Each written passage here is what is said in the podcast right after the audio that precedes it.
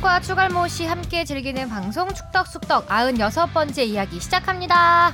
와. 안녕하십니까 주영민입니다. 안녕하세요. 주시은입니다. 안녕하세요 박진영입니다. 안녕하세요. 기적의 적중률 하승룡입니다. 미라클 보이. 예, 벌칙을 충실히 수행해 왔어요. 네, 이거 보세요. 아이스 초코. 아 달달하네요. 감사합니다. 아 저는 그래도 선배라고 제 돈으로 사 먹었습니다. 음. 어 손흥민 선수 일주일 만에 부상을 뚫고 나와서 흥했습니다. 음.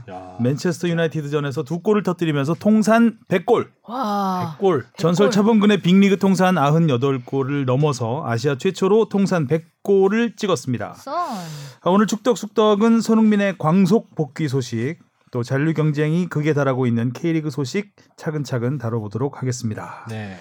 자, 먼저 화제의 시간. 축덕토토의 결과를 네. 발표할 것도 없이 댓글에서 댓글로 참, 네. 보면 예, 많은 분 많은 분들은 아니고 몇몇 분들이 답글을 달아주셨는데 어, 뽕 작가 가 1등을 했습니다. 오, 어, 이번에 내가 인사 네 경기. 제가 지난주에 말씀드렸죠. 네 왠지- 경기나 맞췄어요. 네, 다 맞출 것 같아요. 음. 바뀌었어. 사실 아. 이 경기 중에서도 뭐 약간 뭐 아쉽게 제 예상과 빗나간 게 있는데 뭐 이 정도면 선방하지 않았나. 음, 거만하기까지. 네. 아. 제가 저 지난주에 저렇게 거만했나요? 아, 그럼요. 그럼요. 아. 네. 예. 오케이. 오케이. 거울을 보시는 어, 그리고 느낌으로. 시네타운 DJ 주시은님께서 이름 세 경기 저, 2등. 반, 반은 맞췄습니다. 음. 저는 계속 두 경기씩 맞추고 있는 3등이고요. 꼴찌는 우리 이종찬 홍진영이요. 기자는 아, 뭐. 우리 AI는 틀리면 완전 오류가 제대로 나나 봐요. 다 틀렸습니다. 아니, 이- 지난 방송에서 본인이 예고했더라고요. 아 왠지 다 틀릴 것 같다. 아 이거를 맞아요 맞아요. 적중시키더라고요. 다 들렸어. 그 있잖아요 이세돌 그리고- 네. 구단과 알파고가 붙었을 때도 그 기적의 한 수 이후에 아, 무너지는 수를 막 두는 아, 것처럼 다 한 번 틀렸어. 오류가 걸리니까 어제는 월요일 날 출근하자마자 어, 자기가 다 틀린 건 얘기 안 하고 그래도 손흥민은 맞추지 않았나요? 어? 아. 손흥민 트릭은 맞추지 않았나요? 라는 얘기를 하면서 굳이 그쪽으로 이제 이슈를 전환해 보려고 했으나 다 틀렸어요. 다 틀린 건 다 틀린 것이고 나와버렸죠. 이거 계속 해야겠죠? 음. 선배님 아이스 초코요. 올 시즌이 몇또 라운드 남지 아이스 않았기 쳤고. 때문에 어, 정말 놀라운 것은 우리 그 네. 댓글 주신 신배신 님이 다 맞히셨어요. 음. 다 와. 맞추셨어요. 음. 자, 한번 읽어 주시죠. 신배 신배님 맞죠? 아, 신배신 맨이구나. 지금 메일을 작성하는 시점은 10월 2일 금요일 울산대 상주전이 끝난 이후입니다. 저도 재미삼아 남은 토 일요일 경기 예측에 도전해 봅니다. 과로치고 아이오스에선 정기원 기능이 막혀서 아쉽게 다 맞춰도 정기원은 못 하신다고 말씀을 하셨는데 광주 대구에서 대구승 이유도 말씀드릴까요? 네, 이유도 정말 쪽집게 같아요. 펠리페 없는 광주의 공격이 이전처럼 날카롭긴 어렵지 않을까. 변수가 있다면 박진석 감독의 저력. 음. 그리고 전북대 포항의 경기는 포항승. 모라이스 전북은 포기하지 않고 도전하는 팀에겐 약한 모습을 보였다. 이 말이 변수는 정말 네. 어찌 보면 딱 맞는 말인 어, 것 딱 같기도 맞는 하고. 말인 것 같다. 변수는 포항의 체력과 최영준, 더해서 이창근에게도 밀린 강현무의 음. 멘탈 회복 여부, 그리고 강원대 성남은 강원승, 성남에게 연재우는 대체 불가, 서울대 부산은 부산승, 이기는 형, 이기영 감독의 부산은 기존과 전혀 다른 축구를 할 수 있다. 인천대 수원, 수원승, 박건아 감독은 최강희 감독의 장점만 흡수한 것 같다. 찍은 이유야 뭐 다 맞진 않았겠지만 어쨌든 결과는 다, 음, 다 맞아서 맞히셨어요. 네, 쳤어요. 신배신맨 심판이신가요? 아. 배심원 어, 네. 배심원이신가요? 음, 하여간 놀랐습니다, 저희가. 예, 있으면 참 좋았을 네. 텐데. 재밌어요. 축덕톡톡. 그러니까요. 경기도 더 열심히 보게 되고 아, 네, 막 맞아요. 응원하면서 보게 맞아요, 되고 맞아요. 네, 원래 주말간 저희 톡방이 되게 조용했는데 네, 톡방에 경기 한 경기 끝나자마자 어. 이제 바로 톡, 톡이 올라오고 이정찬 기자는 거의 놀림의 대상이 네. 되고 아, 일찍 거의 누가 맞춰놓으니 누가 틀렸니 하나 남았다 올킬 하나 남았다 이러면서 진짜 킬이었네요. 그러니까 이종찬 기자가 좀 잔인하게 찍었잖아요 지난 네, 잔인하게 틀렸잖아요 네. 어, 특히 이제 인천 승하고 부산전에서는 서울 승 이렇게 해놨는데 어, 인천의 잔류 본능을 잠재운 이종찬 기자의 역류 본능 이었습니다. 자 다른 댓글도 좀 읽어주시죠. 네, 다비드리님, 우리 정기원 해주시는 다비드리님, 가볍게 중간 음악 듣는데 멘트가 달라졌다니 하트 누릅시다. 지난주에 녹음 새로 한 거 들으셨나봐요. 네, 추석 버전으로 했었죠. 아 뭐 다른 게 있었나 보죠. 다시 듣진 않았는데. 어, 네, 연휴 추석 연휴 잘, 잘, 보내시고 하트 눌러주세요. 뭐 이렇게 바꿨어요, 음, 음. 멘트를. 그 아. 또 앞으로 다채롭게 해볼까 생각 중입니다. 어. 어, 깨알 같은 네. 디테일이었습니다. 구찌 아이님이라고 읽어야겠죠? 오, 5천 캐시를 후원하셨어요. 와, 와 고맙습니다. 아이폰은 정기 후원이 안 돼서 그냥 후원밖에 안 돼서 후원했습니다. 꼭 맞추고 싶었는데 추석 잘 보내세요. 잘 보고 있습니다. 네. 아, 정기 후원은 안 되나 안드로이드 보다. 폰 쓰시는 분들 좀 어, 정기 후원. 폰을 좀 빌리셔서 예, 토토에 참여해 주시면 아. 정기 후원 가능합니다. 근데 너무 토토 재밌네요. 아, 수익금이 저희한테 오네요. 안드로이드 폰을 사셔서 네, 사셔서 맞추면 돈을 내야 되는 맞추면 돈을 내야 돼요. 이상한 토토네요. 한국의 아탈란타 대구님 서울 김호영 대행 사임 스토리는 이제 대학 축구 및 K리그 2 이하 리그의 감독 자리가 교체되는 시점에 입질도 있던 것 같고 서울이 익년도 보작이 아니면 향후 진로 때문에 그만둘 걸로 아는데 그 얘기는 없네요. 개인의 향후 진로에 대한 부분을 욕할 순 없지만 김호영이 이기적인 결정이긴 하죠. 라고. 음. 팀이 위기 상황에서 나가는 뭐 거에 대한 책임은 이렇게 물 수 있는데 워낙 구단과의 약속도 있었던 부분이 있었고 뭐 저는 자세히 밝히기보다 그 구단 좀 행정이 좀 요새 서울이 음. 이상하게 많은 것 같아요. 올해는 거의 뭐 갈짓자 행보죠. 네. 네. 계속 꼬입니다. 네. 딱 2개월 약속을 음. 해놓고 이제 지키지 않았던 부분들 음. 그게 크죠. 음. 그 추가로 댓글을 또 달아주셨는데 손흥민 햄스 뻥카 이곳의 위험 대단한 직관 이렇게 음. 남겨주셨네요. 직관. 그렇습니다. 지난주에 저희가 무리뉴 감독의 트릭일 수 있다. 네. 어, 연막 연막 작전. 작전일 수 네. 있다라는 전례가 얘기를- 있다. 음. 그 예, 얘기 소개까지 전례도 했었죠. 소개를 해드렸었고 그리고 이제 제가 또 개인적으로 햄스트링을 다쳐본 게- 경험에 비추어 손흥민 선수의 부상은 크지 않다, 네. 크지 않을 것이다 해서 길어도 한 3주 정도면 나올 것이다라고 쪽집게처럼 아, 어. 예측했는데 3주도 안 뭐 걸렸어요. 일주일 만에 나왔어요. 8일 만에 나왔죠. 음, 역시 토트넘의 그 사이언스 팀이 아주 훌륭하다는 걸로 저는 이제 민간요법을 많이 쓰지 않았겠습니까? 네. 참는 걸로 했기 때문에 저는 좀 시간이 걸렸고 음, 아무튼 손흥민 선수가 빨리 돌아와서 어, 참 상상을 초월한 네. 활약을 슈퍼 해줬습니다. 썬데이를. 어디든지님이 기자님 말씀대로 손흥민 선수 부상은 역시 연막이었네요. 다시 보니 무리뉴 인터뷰할 때 웃음 참는 것처럼 느껴지네요. 음, 다음 것까지 이어서 읽어주시죠. 네. 홍진우님, 손흥민 이게 무리뉴의 트릭이었던 건지 정말 부상을 회복해서 나온 건지 궁금하네요. 무리뉴는 믿을 수가 없어. 음, 연막은 아니었던 것 같아요. 무리뉴도 잘 몰랐던 것 같아요. 그러지 않았을까 싶습니다. 제 네. 생각에 일단 햄스트링이라는 곳이 다치면은 와. 꽤 오래가는 부위이기 때문에 이제 그 정도의 과거 경험치를 가지고 이제 제가 봤을 때 무리뉴는 햄스트링을 안 다쳐본 것 같아요. 다쳐봤다면은 딱 이 상태를 봤을 때 아 이거는 길진 않을 거라는 예측을 했을 텐데 네. 그때 꽤 길 수 있다는 얘기를 했었잖아요. 네. 그리고 점점 점점 기간이 좁아지잖아요. 코로나 왔는데. 예. 그래서 어쨌든 뭐 굳이 고의로 속이려는 연막보다는 자기도 처음에는 몰라서 얘기를 한 것 같고 생각보다는 빨리 돌아왔다. 음.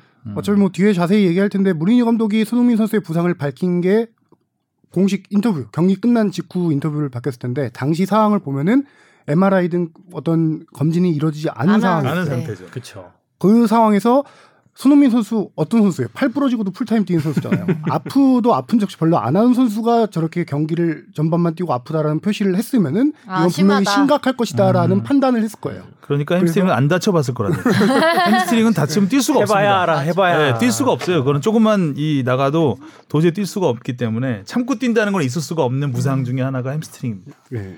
자 다음이요. 애기곤 주공 백길이님이 라디오로 스포츠 뉴스 듣는데 충- 순간 축덕 쑥덕이 생각났습니다. 1분 동안 와 하고 소름 돋아서 멍 때렸습니다. 이게 무슨 말인지 잘 모르겠어요. 저는 왜 멍 때리죠? 언- 소름이 왜 돋죠? 최근에 스포츠 뉴스 라디오 하셨어요? 아니요? 그 어, 좀 더 디테일하게 안 그러면 저희 써주셨으면 K리그 브리핑 그 타임 때 이제 그걸 듣고 느끼신 거예요. 이정찬 기자 다 틀린 것 때문에 소름 돋았나? 뉴스가 이렇게 쪽집게처럼 다 틀릴 수가 있구나. 그러니까 저는 이 후속 댓글 아이디 보고 소름 달아주세요. 돋았어요. 아, 그거 아닐까요? 무슨 손흥민- 뜻일까? 애기 손흥민 복귀 꼰듀 소식을 듣고 그런 그러니까 거 아닐까요? 그랬을 수도 손흥민 있을 것 복귀 같아요. 소식을 듣고 우리가 맞춰서 우리가 맞춰서 소름 그 돋았다라는 정- 자의가 그 정도까지? 아, 마지막 댓글 이수빈님 주시은 아나운서 보러 옵니다. 하트 하트. 아이, 다른 네, 댓글도 그렇게 밝은 아, 근데 이게 톤으로 무슨 해주시면 안 돼요? 뜻이에요? 애기곤 듀공백끼리? 그 선배님이 피파 온라인 피파 게임을 했었을 때 그 음? 아이디? 아이 아이디를 걸고 니- 그 대결을 했었는데요. 음. 그때 져가지고 애기 공듀 애기 공듀 뭐 배송 듀, 뭐 배성 애기 공주 뭐였어요. 그래서 배는 배성재고. 내가 듀공이라고 그 약간 물개 약간 돌고래 돌고 비슷한 비슷한 그 아. 동물 있어요. 애기고는 그러니까 애기 공주. 애기 애기 애기 공- 공주 아, 내가 너무 무식한 것 같아. 가르치려 드네 두 명이 달려들어서. 애기 공 미안. 애기 미안합니다. 공주 듀공 방송 이렇게. 끝나고 물어보는 걸로. 시간 낭비인 듯. 너무 자, 재밌- 다음은 이제 저희가 축덕 다방을 해야 되는데 네. 지난주 이제 연휴도 있고 그래서 주문을 안 주시더라고요. 아. 그래서 축덕 다방 코너는 한 주 쉬어가는 걸로 하겠습니다. 좀 라떼 주문을 해주시면 네. 주시은 아나운서가 지금 아이스 초코를 먹어서 그래요. 라떼를 먹어야 되는데. 아 그렇구나. 음. 따뜻한 라떼로. 아이스. 알겠습니다. 어쨌든 뭐 라떼 코너는 쉬는데 아, 질문 중에 라떼 틱한 게 있어서 네. 그걸로 대체해서 가도록 하겠습니다. 자 무엇이든 물어보세요. 아, 음, 앙. 신배신배님이 보내주셨는데요. 추석 연휴가 축덕쑥덕 녹음일을 피해 있어 이번 중에도 들을 수 있지 않을까 기대 중인 신배신배입니다. 올해가 3개월밖에 남지 않았다고 생각하니 아쉽기도 하고 2020년이 어서 지나가서 찬란한 일상이 회복되길 기대해 보기도 합니다. 바로 질문 들어갑니다. 94회 김병지 선수 관련 얘기를 듣다 보니 월드컵 명단에 포함된 골키퍼들에 대해서 궁금해졌습니다. 2002년 이후 대회에 나서지 못한 세컨드, 서드 골키퍼들에 대해서도 알려주세요.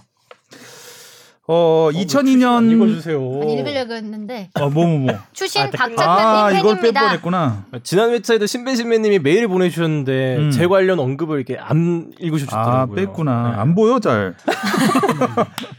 아왜 안 보일까? 팬이 팬이시랍니다. 음. 아유 고맙습니다. 그 밑에 것도 읽어주셔야죠. 아이 좋습니다. 아 지난번에 메일에도 보내주셨는데 박진영 작가님 팬입니다. 목소리 너무 좋으세요. 고마워요. 누구세요?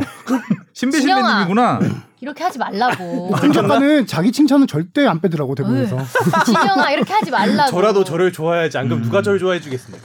신배신배님이 참 취향이 특이하신 걸로. 진영이 친구인가? 네, 개축이신 걸로. 애니아틱하시네요. 농담이고요. 목소리 좋아요, 뭐 진짜. 박진영 맞아요. 작가? 아저 좀 이게 아 좋다는 말 들어요? 어 일단 뭐 그 학창 못 듣는구나. 이유가 기네. 에이. 아마 뭐 학창 시절- 일단이 들어가면 맞아 어. 뭐, 일단 빼야 일단 돼. 들어가. 이단 어, 2단으로는 학창 시절에 뭐 책 읽기 이럴 때 이제 국어 쌤이 항상 저 시켰고 아 딕션이 괜찮은 편이니까 아 그냥 목소리가 이제 책 읽을 때 이제 아니야 빠져드는 딕션은 별로예요. 별로예요? 아나운서 목소리. 아나운서가 아나운서의 바라보는- 눈으로 아, 딕션은 봤을 별로 때. 안 좋은데 예. 음, 톤으로 먹고 들어가는 네, 거죠. 아, 뭐 이제 또 전화 통화할 때도 간간히 뭐 듣습니다. 아, 여친한테도 좀 듣나요? 아 저 완전 꿀보이스죠. 고막 남친. 그만해야 되겠다. 아, 편집 내가 왜 계속 물어봤지? 편집. 아 내가 말하고도 민망해지네. 자, 2002년 월드컵 때는 뭐 다들 기억하시겠지만 네. 이훈재 골키퍼가 주전으로 뛰었고 네, 넘버 원. 이후에도 뭐 계속해서 이훈재 선수가 붙박이로 뛰게 됩니다. 맞아요.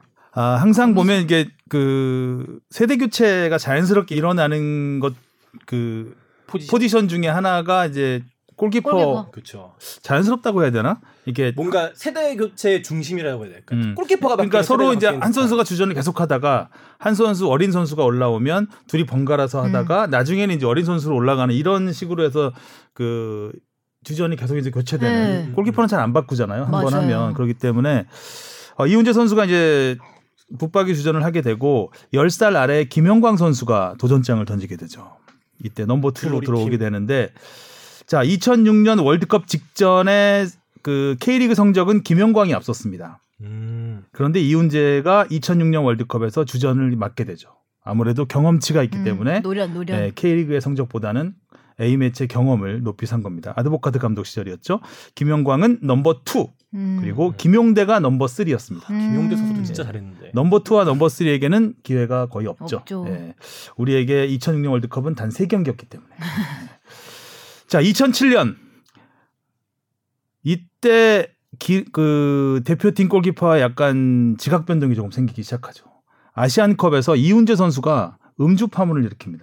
아. 그때 막 눈물 흘리면서 사죄를 하고 아. 하면서 기억이 징계를 안 받습니다. 났어. 아니, 뭐. 하고 그때 또 막 또 뭐지 몸매 관리 못했다는 얘기도 듣지 않았나요? 막 그렇죠. 예, 네, 살도 그 좀 시절에. 찌고. 네. 예. 그건 그때만 들은 게 아니라 계속 계속 들어요. 들었죠. 2002년 월드컵 때 날씬했던 이유는 이유라기보다는 군에서 막 그때 전역을 한 상태였고 그쵸. 예, 음. 그랬기 때문에 이제 그때도 이윤재 선수가 나는 물만 먹으면 살찐다는 얘기를 했기 때문에 음. 계속 물 먹고 살이 쪘어요 그 이후로.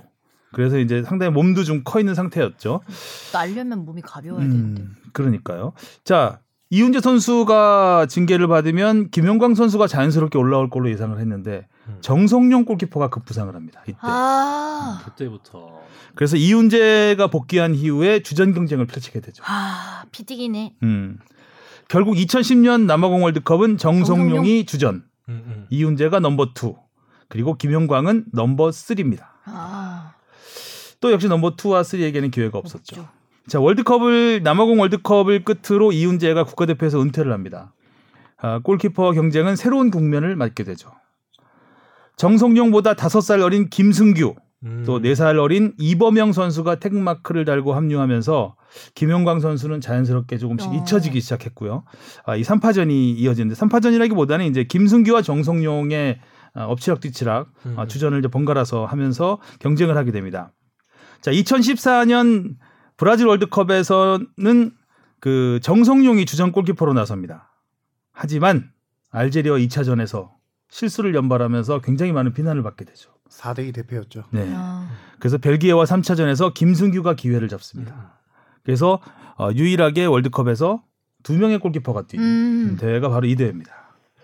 자, 조별리그 탈락 이후에 정성용 선수 또 파이어를 한번 외쳤다가 진짜 파이어 됐죠. 아 그때 진짜 네. 아우 그때 이제 팬들이 말 굉장히 못하겠네요. 성나 있는 상황에서 파이어. 너무나 밝은 표정으로 아, 가자 파이어였던가요? 뭐 이렇게 SNS에 올렸다가 어, 많은 SNS는 하면 안 돼. 예, 문매를 좀 맞았던 댓글 그러면서 가장 자연스럽게 많이 대표팀 수문장은 김승규로 어, 세대 교체가 또 됩니다. 당시 벨기에전 지긴 했지만 김승규 선수가 거의 히어로일 정도로 선방쇼를 펼쳤었죠. 잘했죠. 훌륭했죠. 네. 네. 그때 확 떴죠. 어, 여기 이제 김진현 선수가 김승규와 또 주전 경쟁을 펼치게 되는데요. 하지만 김진현은 2016년 스페인과 평가전에서 무려 6골을 내주면서 거의 멘붕이 됐죠. 아, 아, 왠지 그래. 부서지겠다. 그래서 이제 이후 점점 대표팀 골문을 지키는 기회는 아, 줄어들어. 줄어들었습니다. 김진현 선수가 서서히 아, 페이드아웃이 됐고 음. 2018년 월드컵을 앞두고 당연히 김승규가 주전 골키퍼가 될 것이다라고 생각을 했죠. 물론 2017년 11월 이전까지는 그랬습니다. 그런데 아, 당시 3년 연속 K리그 베스트 골키퍼에 뽑혔던 대구의 조현우 조현우. 선수가 급부상하기 음, 음. 시작합니다. 2017년 11월 하필 이때 또 김승규 선수가 다칩니다. 음. 음. 그래서 세르비아와 평가전에서 조현우 선수가 A매치에 데뷔를 하게 되죠. 잘했습니다. 그리고 다, 그 다음 달 12월에 있었던 동아시안컵에서 어, 조현우 선수가 베스트 골키퍼에 뽑히면서 김승기를 위협하게 되는 겁니다. 음. 자, 2018년 이제 월드컵의 해잖아요. 본격적인 경쟁이 시작됩니다. 어, 월드컵을 앞두고 9번의 평가전을 했는데 김승규가 6경기, 조현우가 3경기를 뜁니다. 음. 그런데 김승규는 6경기 10실점, 경기당 1.67실점, 조현우는 3경기 2실점, 음. 0.67실점. 결국 조현우가 김승규를 누르고 주전 골키퍼가 됩니다. 김승규가 넘버 투 그리고 김진현은 넘버 쓰리였습니다 이렇게 해서 현재까지 어, 조현우 선수가 음. 아직 어, 현재까지 주전 골키퍼로 골문을 지키고 있는 거죠. 사실 뭐 이전에 비해서는 김승규랑 조현우 선수의 이 네임밸류는 좀 비슷하다고 봐, 봐야 되지 않을까요? 이 국대에서의 넘버 현재? 지금 위치. 현재? 네, 현재 현재는 조현우 선수가 많이 아, 앞서 조현우 있죠. 선수가 조금 네. 더 뭐 월드컵에서 우리가 독일전 선방이 진짜 조별리그 통과 통과는 못했지만 조현우 선수는 굉장히 많은 세계적인 주목을 받았죠. 네. 엄청난 선방들을 많이 했기 음. 때문에 다 선수들마다 뭐 특징들이 조금씩 조금씩 다른데 어, 조현우 선수는 워낙 순발력이 좋으니까 반사신경 그렇죠. 네. 하나는 뭐 거의 뭐 세계 수준의 면화도 손색이 없을 정도니까 그 약간 발기술의 다- 단점 단점이 발기술로 지목됐었는데 올 시즌 앞도 저랑 인터뷰할 때도 울산에서 음. 울산으로 이적하면서 자기 발기술 훈련 정말 많이 했다 음. 좋아질 거다라고 했는데 올 시즌 울산에서 확실히 좋아했다는 평가 받고 있어요. 네. 음, 그리고 저도 이걸 보면서 좀 몇 가지 이제 넘버 투, 쓰리들의 서러움 때문인지 뭔지 몰라도 그냥 얼마 동안 선수들이 프로 생활을 이어갔는지 따져보니까 넘버 원보다는 넘버 투, 쓰리들이 더 오랫동안 활동하더라고요. 어. 아쉬움이 짙은 네. 다음 더 월드컵은- 이를 악무는 그렇죠. 것 같아요. 지난번에 소개해드린 김병지 선수가 그때 그쵸, 엄청 오래 그 이후로 그 자만심 이런 걸 버리게 되면서 더 오래 선수 생활을 하게 됐다라고 인터뷰했듯이 이훈재 선수는 17시즌 동안 활동을 했거든요. 음. 근데 이제 그 당시 넘버 네. 투였던 김병지 선수는 다 아시다시피 24시즌. 최은성 선수도 18시즌. 가장 음. 이 2002년 세대 새 골키퍼가 가장 오랫동안 활동을 했었죠. 음. 그리고 뭐 2006년도에 이제 2006년, 2010년에 둘 다 이제 세컨을 받던 김영강 골키퍼. 성남에서 올 시즌까지 활약하고 있죠. 지금 거기다 김용대 선수도 17시즌 활약했고요. 김영강은 현재까지 19시즌. 이훈재 골키퍼가 가장 적게 뛰었어요. 사실 그 좀 전에 제가 골키퍼 세대 교체 얘기를 했었는데 세대 교체를 하게 되면 제 2의 누가 나와요. 음. 그러니까 예를 들어서 제 이윤재 제2의 뭐를. 이윤재, 거미손 나왔다. 네, 제 2의 또 제2의 김병지 뭐 이런 식으로 하면서 이제 자연스럽게 교체가 되는데 그 제 2의 이윤재를 불렸던 김영광 선수 월드컵을 그못 뛰었죠. 네. 음. 한 한 경기도 못 뛰었죠. 네. 월드컵 김용대 경기도 선수도 못 사실 제2의 김병지라는 얘기 들으면서 많은 부각을 받았었는데 김용대 결국 선수 월드컵은 뛰지 개인적으로 못했고. 되게 기대 많이 했었는데 한때 그 그리스 평가전이었나요? 그 이- 이천수 선수가 프리킥골 넣은 경기가 있었는데 음. 그 경기에서 이- 김용대 선수가 엄청난 선방을 또 많이 보여주면서 기대를 김용대 선수는 사실 그 일찌감치 대표 올림픽 대표팀에서도 굉장히 마- 그 주전 골키퍼를 했었고 굉장히 많은 그 신임을 받았죠. 허정무 감독 시절에 예. 신임을 받으면서 어 차기 국가대표 골키퍼로 성 김병지 다음으로 성장할 거라고 이제 많은 주목을 했었는데 어 프로 가서 프로에 들어가 연- 연세대학교 시절까지는 굉장히 뭐 어, 주목을 받았는데 프로 가면서 조금씩 어, 약점들을 드러내기 시작하고 음. 그리고 결정적으로 이제 2002년 월드컵 때 잡았어야 되거든요 기회를. 근데 그때 어, 엔트리에서 들지 못했습니다. 음. 마지막에 최은선 골키퍼가 들어가게 되죠. 김용대 골키퍼는 계속 그 히딩크와의 몸은 담았지만 그 기회도 몇 번 받았지만 히딩크 감독이 좋아하지 않았습니다. 음. 근데 그 좋아하지 않은 이유를 자기 자서전에다가 뽑지 않은 이유, 그 자기가 많이 테스트를 했음에도 불구하고 뽑지 않은 이유를 썼었는데 김용대 선수에 대해서는 어, 너무 많이 먹는다. 그래서 몸, 관- 몸 관리를 못한다. 어. 아, 그런 얘기를 좀 했어요. 음. 그러니까 허- 히딩크 감독이 지금 헝그리 정신을 중요시하니까 너무 많이 먹. 많이 먹었나 봐요 좀. 그래서 헝그리 하지 뭐, 못했던. 본인도 아임 스틸 헝그리 그러니까 I'm- 그러니까 자기는 헝그리한데 너는 왜 이렇게 많이 많이, 먹냐 먹느냐. 이건가? 먹는 거 가지고 그러냐? 아이저고 다 먹었냐? 아직 안 먹. 아무튼 그런 에피소드들이 있었습니다. 항상 이 넘버원 골키퍼보다는 전 넘버원 투 골키퍼한테 조금 더 정감이 가더라고요. 그러니까 애정이. 좀 잔인하잖아요. 어떻게 그쵸. 보면 음. 골키퍼는 너무 안 그 자- 돼. 기회를 잡기가 기회를 못- 굉장히 잡기 어려워요. 그러니까 어려워. 기회가 이제 제일 많이 기회를 잡는 기간이 그러니까 월드컵이나 이제 큰 대, 올림픽이나 올림, 월드컵이나 큰 대회를 앞두고 어, 그 경쟁을 시키죠. 골키퍼끼리. 음. 그러면서 이제 아까 조현우와 김승규처럼 한 그쵸. 6대 2 정도 비율로 이제 출전 기회를 잡는데 조현우 선수가 대단한 거죠. 두 그쵸. 경기 두 경기 하고. 예, 직전 평가전에서 두 경기 기회 잡고 딱 되는 게 아, 조현우 선수는 어떻게 보면 신데렐라 같은 스토리인 거고 사실 그런 경우는 거의 없죠. 음. 그러니까 2002년 월드컵 때도 이훈재와 김병지의 경쟁 체제였지만 사실상 그 둘이 비슷하게 뛰었어요. 비슷하게 기회를 받았는데도 그러니까 이훈재를 결국은 선택을 했었던 그런 드리블 때문에 찍힌 게 끝까지 그 그- 그러니까 첫, 첫인상 찍힌 게 극복하지 못했 극복하기 어려운 그런 한계가 있습니다. 골키퍼는 그렇기 때문에 좀 아, 국가대표 골키퍼로 뭐 예전부터 뭐 그 조병득 뭐 최인영 음. 뭐 이렇게 우리의 대표 골키퍼 개봉. 그 그러니까 80년대 국가대표 대 골키퍼 하면 누구 누구 이게 다 나오잖아요. 그런 것처럼 골키퍼는 정말 어, 네. 그 대표팀 한 시대의 그냥 상징으로 네, 네. 상징. 남아 있는 것 같아요. 기회 잡기가 어려워서. 네, 라떼가 없어서 괜히 길게 얘기해봤습니다. 음. 어 질문이 뭐 추석 연휴라서 없었는데 네. 무엇이든 물어보세요. 에 보내달라고 주바에 한번 울어보세요. 저희 여러분 네. 연휴에 푹 쉬셨죠? 궁금증도 질문 많이 질문 질문 많이 많이 쌓아두셨죠? 보내세요. 쏴 두셨죠? 어디로 보내면 되죠? FB 골뱅이 점 sbs.co.kr로 많이 보내주세요. 네.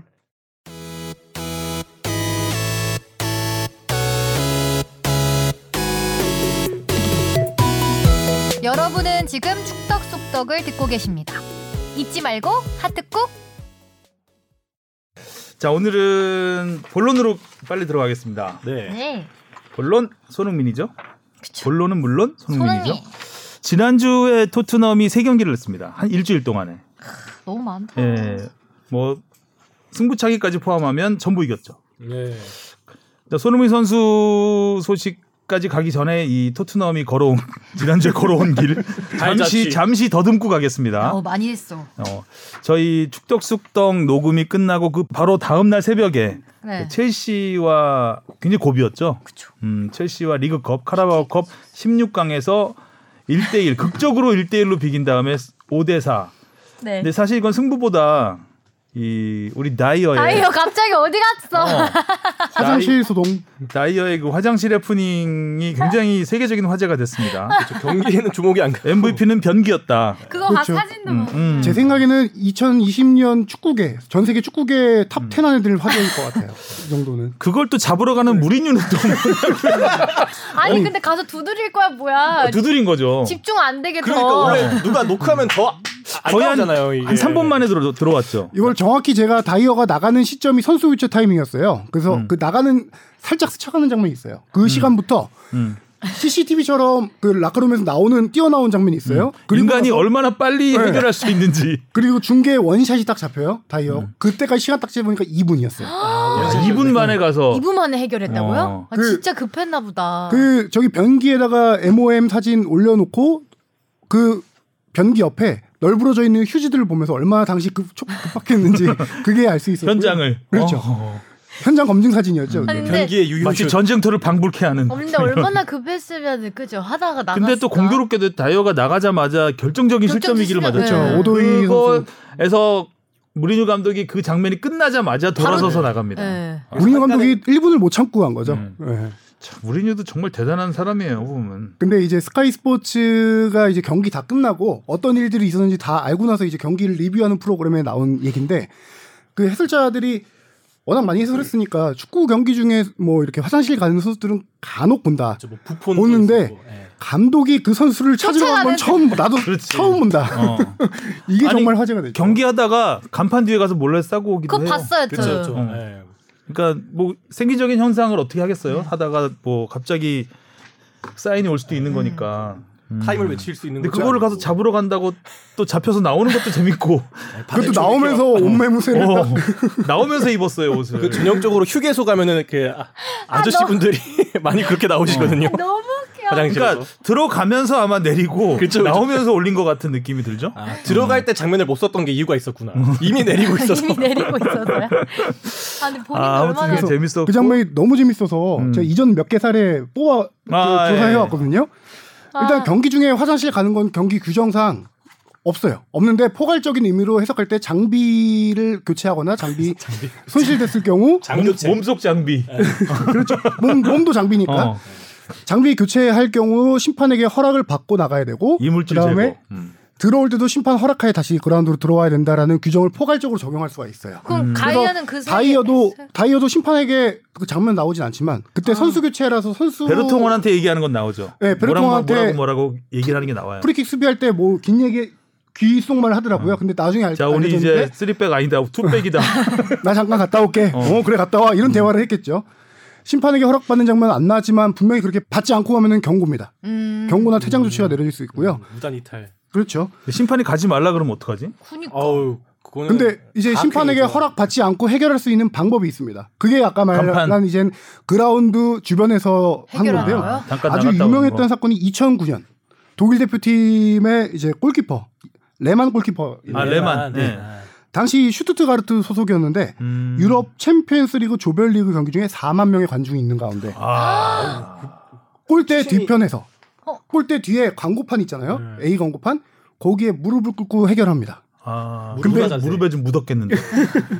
근데 한쪽 무릎을 꿇고 해결을 하는데 이 선수가 당시에 이제 또 주목받았던 것 중에 하나는 급한 일을 해결하면서도 경기를 계속 예의주시하고 있었던 거. 눈은 눈은 경기장을 향하고 있었다는 거. 누가 날 뛰쳐나갈 보는 쪽에서 보는 거 아니야? 그리고 끝나자마자 광고판을 넘어서 바로 경기 이제 다시 재개하는 그런 유명한 사건이 하나 있었고요. 오자마자 다이빙해서 막아내면 되게 재밌겠다. 그리고 2002년 한일 월드컵에서도 비슷한 일이 있었습니다. 어. 그 미국 국가대표였던 저기 비즐리란 선수인데요. 어. 그 선수는 경기 중이 아니라 웜업 중이었는데 자, 자신의 팀 벤치 앞에서 무릎을 꿇고 어, 이제 그- 근데 웜업 중에도 못 가요? 음. 그때는 화장실. 가서 그러니까 그게 의- 갔을 텐데. 의아한 거죠. 갓도 충분히 갔다 올 수 있는데 웜업 중에도 그렇게 무릎을 꿇고 싸는데 당시에 이제 문제는 중계에 노출이 있었던 부분이 아, 있죠. 아이고야. 음, 딱 걸렸네. 네. 그 옆에 물 물통 같은 거 이런 큰 아이스박스가 있었어요. 거기 옆에 가려져서 안 보였다고 생각했나 본데 건너편에 음. 있는 카메라에 잡힌 거. 안 보일 수 있다고 생각하는 것도 신기하네. 아니 근데 웜업증인데 왜 안 갔지? 그, 그, 그러게 특이 취향이신가? 너무 급했나? 노출증 뭐 이런 거 아. 그만해야 될 것 같아. 그렇죠? 음. 네. 이 경기 얘기를 해야 되는데 경기가 정말 극적이었는데 이 경기 얘기는 안 하고 말이죠. 그 어린 극적이었는데 유아들이 이런 똥 얘기하면 제일 좋아하거든요. 다 다이어한테 관심. 갑자기 똥 라떼를 지금 하고 예, 있어. 예. 아니 한국 원래 기자가.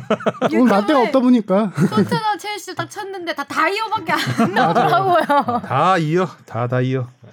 그래서 아, 아, 아무튼 뭐 그 이 위기를 넘기고 그다음에 유로파 리그에서 어우, 크기. 마카비 하이바 예. 어느 나라 팀이었죠 이게?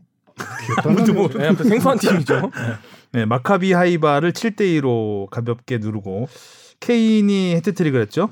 네. 아, 어째 손흥민 선수가 없는 가운데서 두 경기를 잘 넘기고 이제 정말 중요한 경기잖아요, 맨유. 어, 맨유전을 앞두고 이제 손흥민 선수가 나오냐 마냐 하면서 뭐 그 맨유 원정에 동행을 했다라는 얘기가 나왔고 나올 것 같았어. 예, 나올 것 같은 향기를 많이 풍긴 다음에 그쵸. 손흥민 선수가 나와서 두 골에 1도움. 전 사실 그, 그 원정 명단에 포함됐다고 했을 때 그때까지만 해도 선발은 아니고 이제 후반에 교체될 거라 생각했는데 선발 명단에 또 오른 것도 의외였어요. 근데 손흥민 선수의 위상을 저는 이번 부상을 통해서 또 알게 됐는데요. 맨체스터전에 나올지 말지는 저기 무리뉴 감독이 약간 소- 살짝 조금씩 힌트를 뿌리면서 예상이 됐었는데 손흥민 선수가 맨체스터에 도착했다라는 게 사진과 함께 영국 언론에서 익스클루시브라고 특종이라고 나왔어요. 음. 아. 손흥민 다 선수가 같이. 버스에서 내려서 호텔 들어가는 모습이 맨체스터 이브닝 뉴스가 단독이라고 하면서 아. 손흥민이 그래서 원정 명단에 야, 포함됐다. 거의 거기서 나온 호날두 거예요. 아. 메시 음. 정도 그렇죠. 되는 급이네요. 그러면. 그렇죠. 그 견제를 보통 진짜 유명하지 않은 선수들은 뭐 포함되는지 안 되는지 뭐 크게 신경 안 쓰잖아요. 음, 이 음. 사진 하나로 특종이다라고 해서 뭐 어, 손흥민 선수가 이 정도까지 이제 팀 내 뭐 영국 내에서 위상이 있구나 그걸 확실하게 다시 한번 느낄 수 있는 그런 보도였죠. 음, 정말 뛰는 모습을 보면 어디 아팠던 선수인가? 음. 일주일 전에 다친 선수인가 하는 의심이 그러니까요. 들 정도로 너무나 멀쩡하게 뛰었고 또 두 번째 골 넣은 다음에 그 햄스트링 댄스. 아, 햄스트링 됐습니다. 어. 그게. 아, 그러니까 나는 약간 멀쩡하다. 꼬물락 네. 꼬물락. 뭔가 네. 꼬물락꼬물락 하는데. 산낙지를 보는 어, 듯한. 나는 멀쩡하다라는 걸 보여주듯이 이제 다리를 스텝을 밟았잖아요. 음. 아 오리에랑 너무 이게 죽이 잘 맞아요. 음. 주감은 또 케인이죠. 아, 손흥민 그렇죠. 케인. 어 그렇죠. 둘이 홉 진짜 좋은 것 같아요. 26골을 합작했어요. 지금 음. 현역 선수 중에서는 1위고요.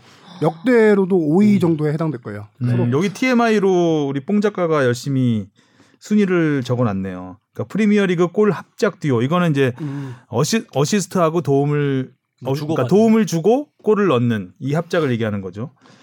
1위가 램파드 드록바. 드록바 36골. 오. 그다음에 공동 2위가 앙리와 피레. 피레스. 피레라고 했죠, 우리가. 네. 그다음에 다비드 실바와 실바와 아구에로. 아구에로. 그다음에 쉐링엄 앤더튼. 잘 모르겠네요. 저도 잘 모르는 음. 예, 꽤 오래전 쉐링엄 앤더튼이 27골. 그다음에 이제 손흥민 손흥민, 선수와 해리 케인이 5위 26골. 이게 와. 왜 현역 1위라고 말씀드렸냐면은 다비드 실바 아구에로 조합은 깨졌죠. 다비드 네. 실바가 저기 레알 소시에다드로 이적하면서 음. 같이 음. 이제 없으니까 그래서 현역 조합 중에 1위라고 아까 둘이 진짜 잘하는. 얘기한 거예요. 만약에 지금 뭐 이 페이스면 1위 이거는- 되겠는데요? 네. 근데 확실히 올 시즌에 이제 손흥민 케인 조합이 더 많이 음. 눈에 띄는 게 맞죠. 손흥민이 도움을 하고 케인이 골을 넣었으면 이렇게 주목 많이 못 받았을 거예요. 그렇죠. 음. 보통 맞아, 이제 그런 딱 그런 풍경이잖아요. 그렇죠. 손흥민이 크로스로 빨리 이제 달려서 음. 크로스 주고 넣어주고. 해리 케인이 딱 그러니까 딱 타겟형 스트라이커 역할만 했었는데 좀 지금은 바뀐 것 오히려 같아. 예, 주고 받으면서 하는 음. 거죠 이제. 올 시즌 그게 무리뉴 전술의 핵심 같아요. 해리 약간, 케인이 안 나와요. 음, 손흥민이 앞으로 뛰면 옛날에 같이 뛰었거든요. 근데 요즘에는 해리 케인이 중앙에서 찔러주는 역할을 하는데 이 경기를 보는 시야가 어, 정말 대단하더라고요. 맞아요. 음. 네. 플레이메이커를 해도 될 정도의 시야를 갖고 있던데요. 어디 있어? 에릭센 역할을. 그러니까 스트라이커만 하기엔 너무 아까운 재능인 것 같은 음. 느낌. 지금 약간 가짜 구번식으로 해리케인을 쓰고 있는데 음. 예전 같으면은 포체티노 감독 시절에 해리케인이 활동량은 많은 선수였지만 거의 가운데 최전방 페널티 박스 근처에서 많이 움직인 선수였거든요. 음. 근데 지금은 제가 2주 전에도 한 번 말씀드렸는데 무리뉴 감독이 해리케인을 지금 거의 공격형 미드필더까지 맞아요.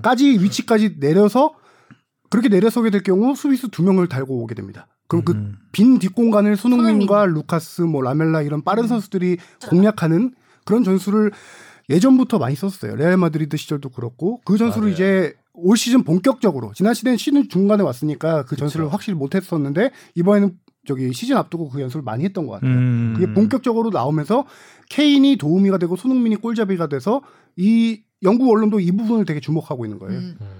손흥민의 골보다 케인의 도움을 많이 주목하고 있죠. 어, 예. 음. 영국 언론은. 또 이적 시장에서 선수 데려온 선수들도 굉장히 네. 또 그 팀이 강해지는데 큰 역할을 하고 있는 것 같아요. 네. 우리가 지난 1년 동안 영이 없다고. 예. 네. 쭉덕수덕에서 가장 많이 했던 레비를 얘기가 아, 엄청 깠잖아요, 네. 저희가. 돈 안 쓴다고? 토트넘 풀백 욕을 그렇게 많이 했었죠 우리가 음. 양쪽 네. 풀백이 그렇죠. 정말 어. 문제다라고 얘기했는데 음. 지금은 토트넘 양쪽 풀백이 최고 강점 중에 하나입니다 와. 왼쪽 측면에 어 이름 아 까먹었네요 아까까지 얘기했었는데 왼쪽 레길론. 레길런 레길런 오른쪽에 도어티 네. 이 선수들을 이번에 영입했잖아요 그리고 나서 원래 기존에 있던 그벤 데이비스 오리에와 같이 이 더블 스쿼드가 구축이 됐어요 그러면서 오리에 선수가 지난 시즌에 우리가 그렇게 많이 음. 어, 못한다 못한다 했던 오리에 선수가 메뉴전에서 1골 1도움을 음, 기록했을 네, 거예요. 음. 오버위핑 슈팅 슈팅도 엄청 많이 했어요. 4개인가 우리에는 했거든요. 잘해야 돼요. 네. 손흥민 선수를 안아준 선수이기 때문에. 그래서 어느 정도였냐면은 오리에와 레길론이 메뉴전에서 스프린트 수가 둘이 공동 1위였어요. 음. 22개. 손흥민 선수가 뭐 중간에 교체된 이유도 있겠지만 음. 그 정도로 오리에와 레길론이 제일 제일 많이 엄청 여- 좌우 뛰었구나. 풀백이 엄청 많이 위아래로 왔다 갔다 해줬다. 음. 그러니까 이게 영입이 되니까 그 선수들이 와서 전력이 올라가는 것도 있는데 이 선수끼리 경쟁 체제가 되면서 이 동기부여도 확실히 더 되는 것 같아요. 이게 음. 오리에 같은 선수도 이제 더 잘하게 되는 것 같고 네.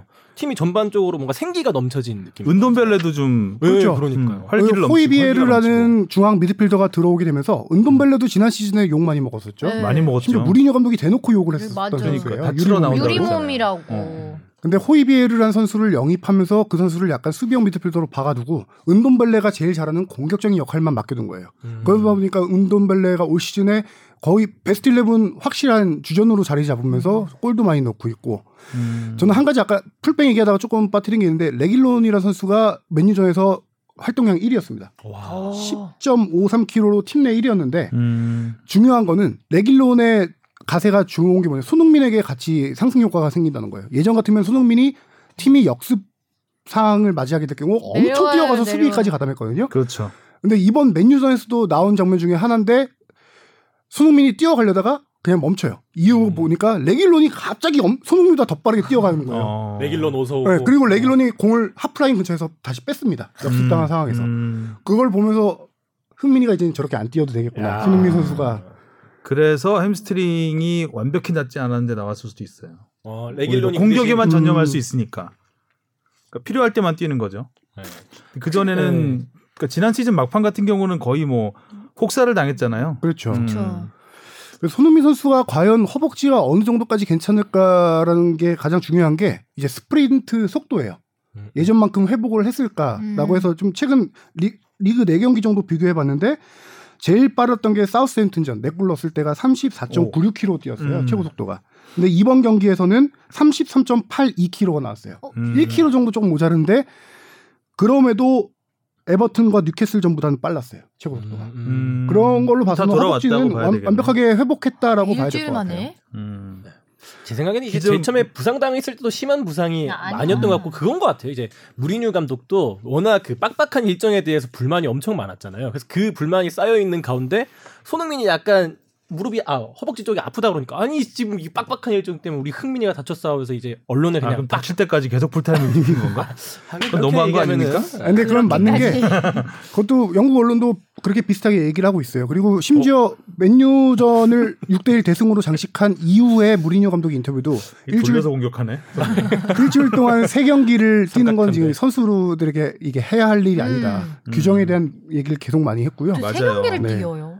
그러니까 지금 포그 포테티노라는 말이 나오려 그러냐 어떻게? 그러니까 프리미어리그를 포함해서 유럽에서 지금 어 지금 코로나 확- 확진자가 나오는데도 계속해서 돌리고 경기를, 있잖아요. 네. 지금 거의 제가 봤을 때좀 도를 좀 넘은 것 같은 생각이 들 네, 정도로 네, 다시 또 재확산하고 거의 그 있는데. 뭔가에 좀 이게 광기가 느껴질 정도예요. 그, 그 리그 굴리는 거 음. 보면 도저히 이거는 사- 그 현대 음. 축구에서는 있을 수 없는 일정 아닌가요? 그쵸. 거의 뭐 네. 이틀을 쉬고 뛰고 네. 계속 그렇죠. 거기 영국의 이 축구 산업 선수 생명보다 축구 산업을 그러니까요. 더 중시하는 중요시하는 듯한 그런 맞아요. 경기 어, 운영이고요. 이거는 그렇죠. 좀 어쨌든 좀 부상 없이 음. 또 코로나 확진자가 늘지 않고 계속해서 가면은 다행이긴 한데 그나마 다행이네요. 어, 지금은 굉장히 위태위태한 승- 음. 그 상황이 아닌가. 심지어 라는 생각이 프리미어리그는 듭니다. 경기를 앞두고 매번 저기 코로나 진단 검사를 하는데 오늘도 아홉 명인가 예, 나왔잖아요. 여덟 아홉 명 그러니까 정도가 나왔어요. 리버풀 만에도 만에 걸렸었고. 리버풀에서 만에 포함해서 두 명 나오고 뭐 네.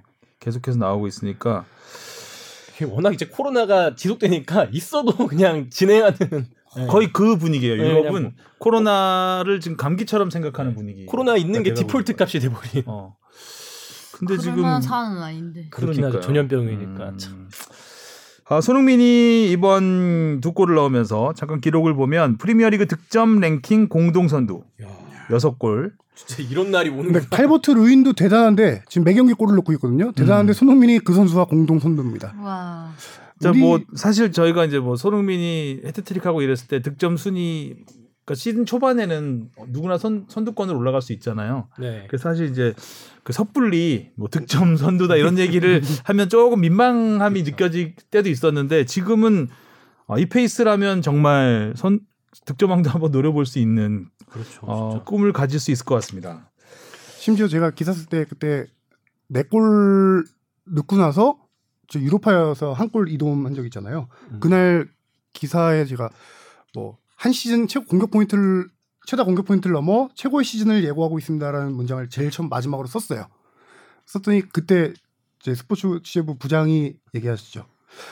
아, 아직은 좀 이른 것 같다. 음. 음. 그래서 그 문장을 빼버렸던 적인데 어제 이제 두 골 넣고 했을 때 부장이 먼저 얘기하시더라고요. 이제는 그런 것도 그 문장 써도 되겠다. 그렇게 얘기를 하시더라고요. 동조할 수 있는 분위기. 네. 결국 이제 자기가 맞았다 그 얘기하는 거죠. 아니 아니. 자 이렇게 해서 손흥민 선수가 100골. 야 예전에 저는 기억나요. 차범근 선수 시절에 100골 이제 두 골 남았다. 음. 음. 그런 얘기가 그, 그러니까 차범근 선수가 당시 98골 넣었을 때가 그러니까 분데스리가에서 외국인 최다골이었어요 이게. 와. 그렇죠. 와. 음. 그것도 대단하다. 그래서 뭐 그때 굉장히 어, 떠들썩했었는데 어, 결국 이제 98골에서 더 추가하지는 못하고 은퇴를 했죠. 근데 그 아, 기록을 참 손흥민 선수가 넘어섰다는 게 야. 아, 감회가 정말 새로워요 저는. 그리고 차범근 감독은 98골, 98골 넣을 때가 308경기를 뛰었어요. 음. 근데 손흥민 선수는 이번에 299경기.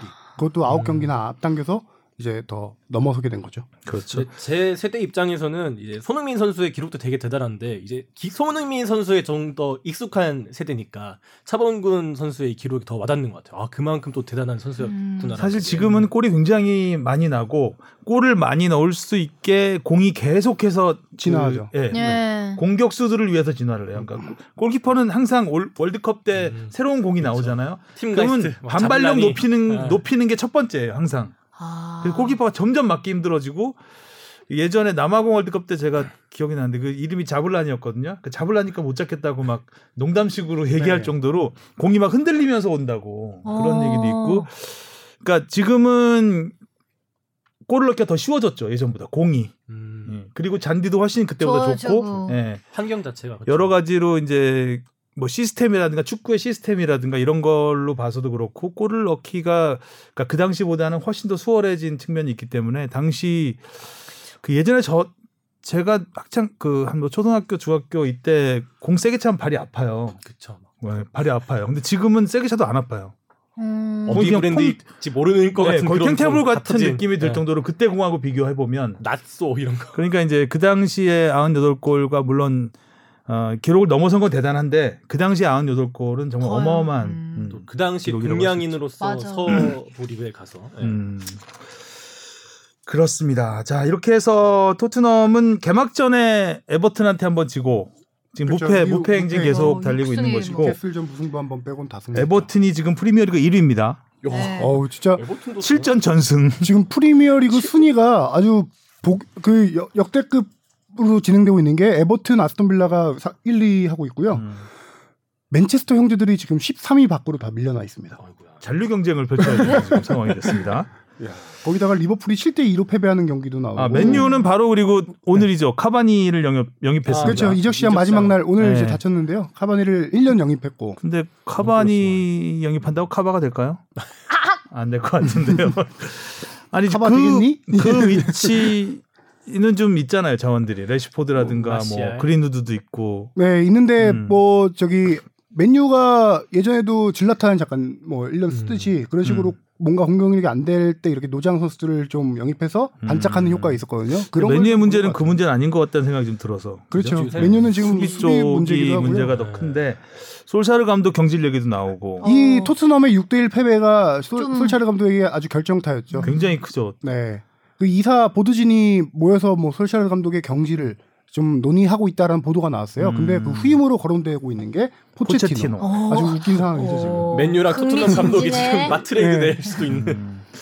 그러니까 맨유가 1996년 사우스햄튼전 그리고 2011년 맨시티전 이후에 역대 세 번째로 6실점 경기를 했습니다. 네. 음. 어, 아, 6실점 그것도 크지. 홈에서 전반전 4실점한 게 어, 어. 거의 처음에 가는- 프리미어리그 그렇죠. 개편된 이후로 최초예요. 네. 전반 4실점이. 근데 맨유의 6실점을 비웃기라도 하듯 리버풀이 7실점을 했죠.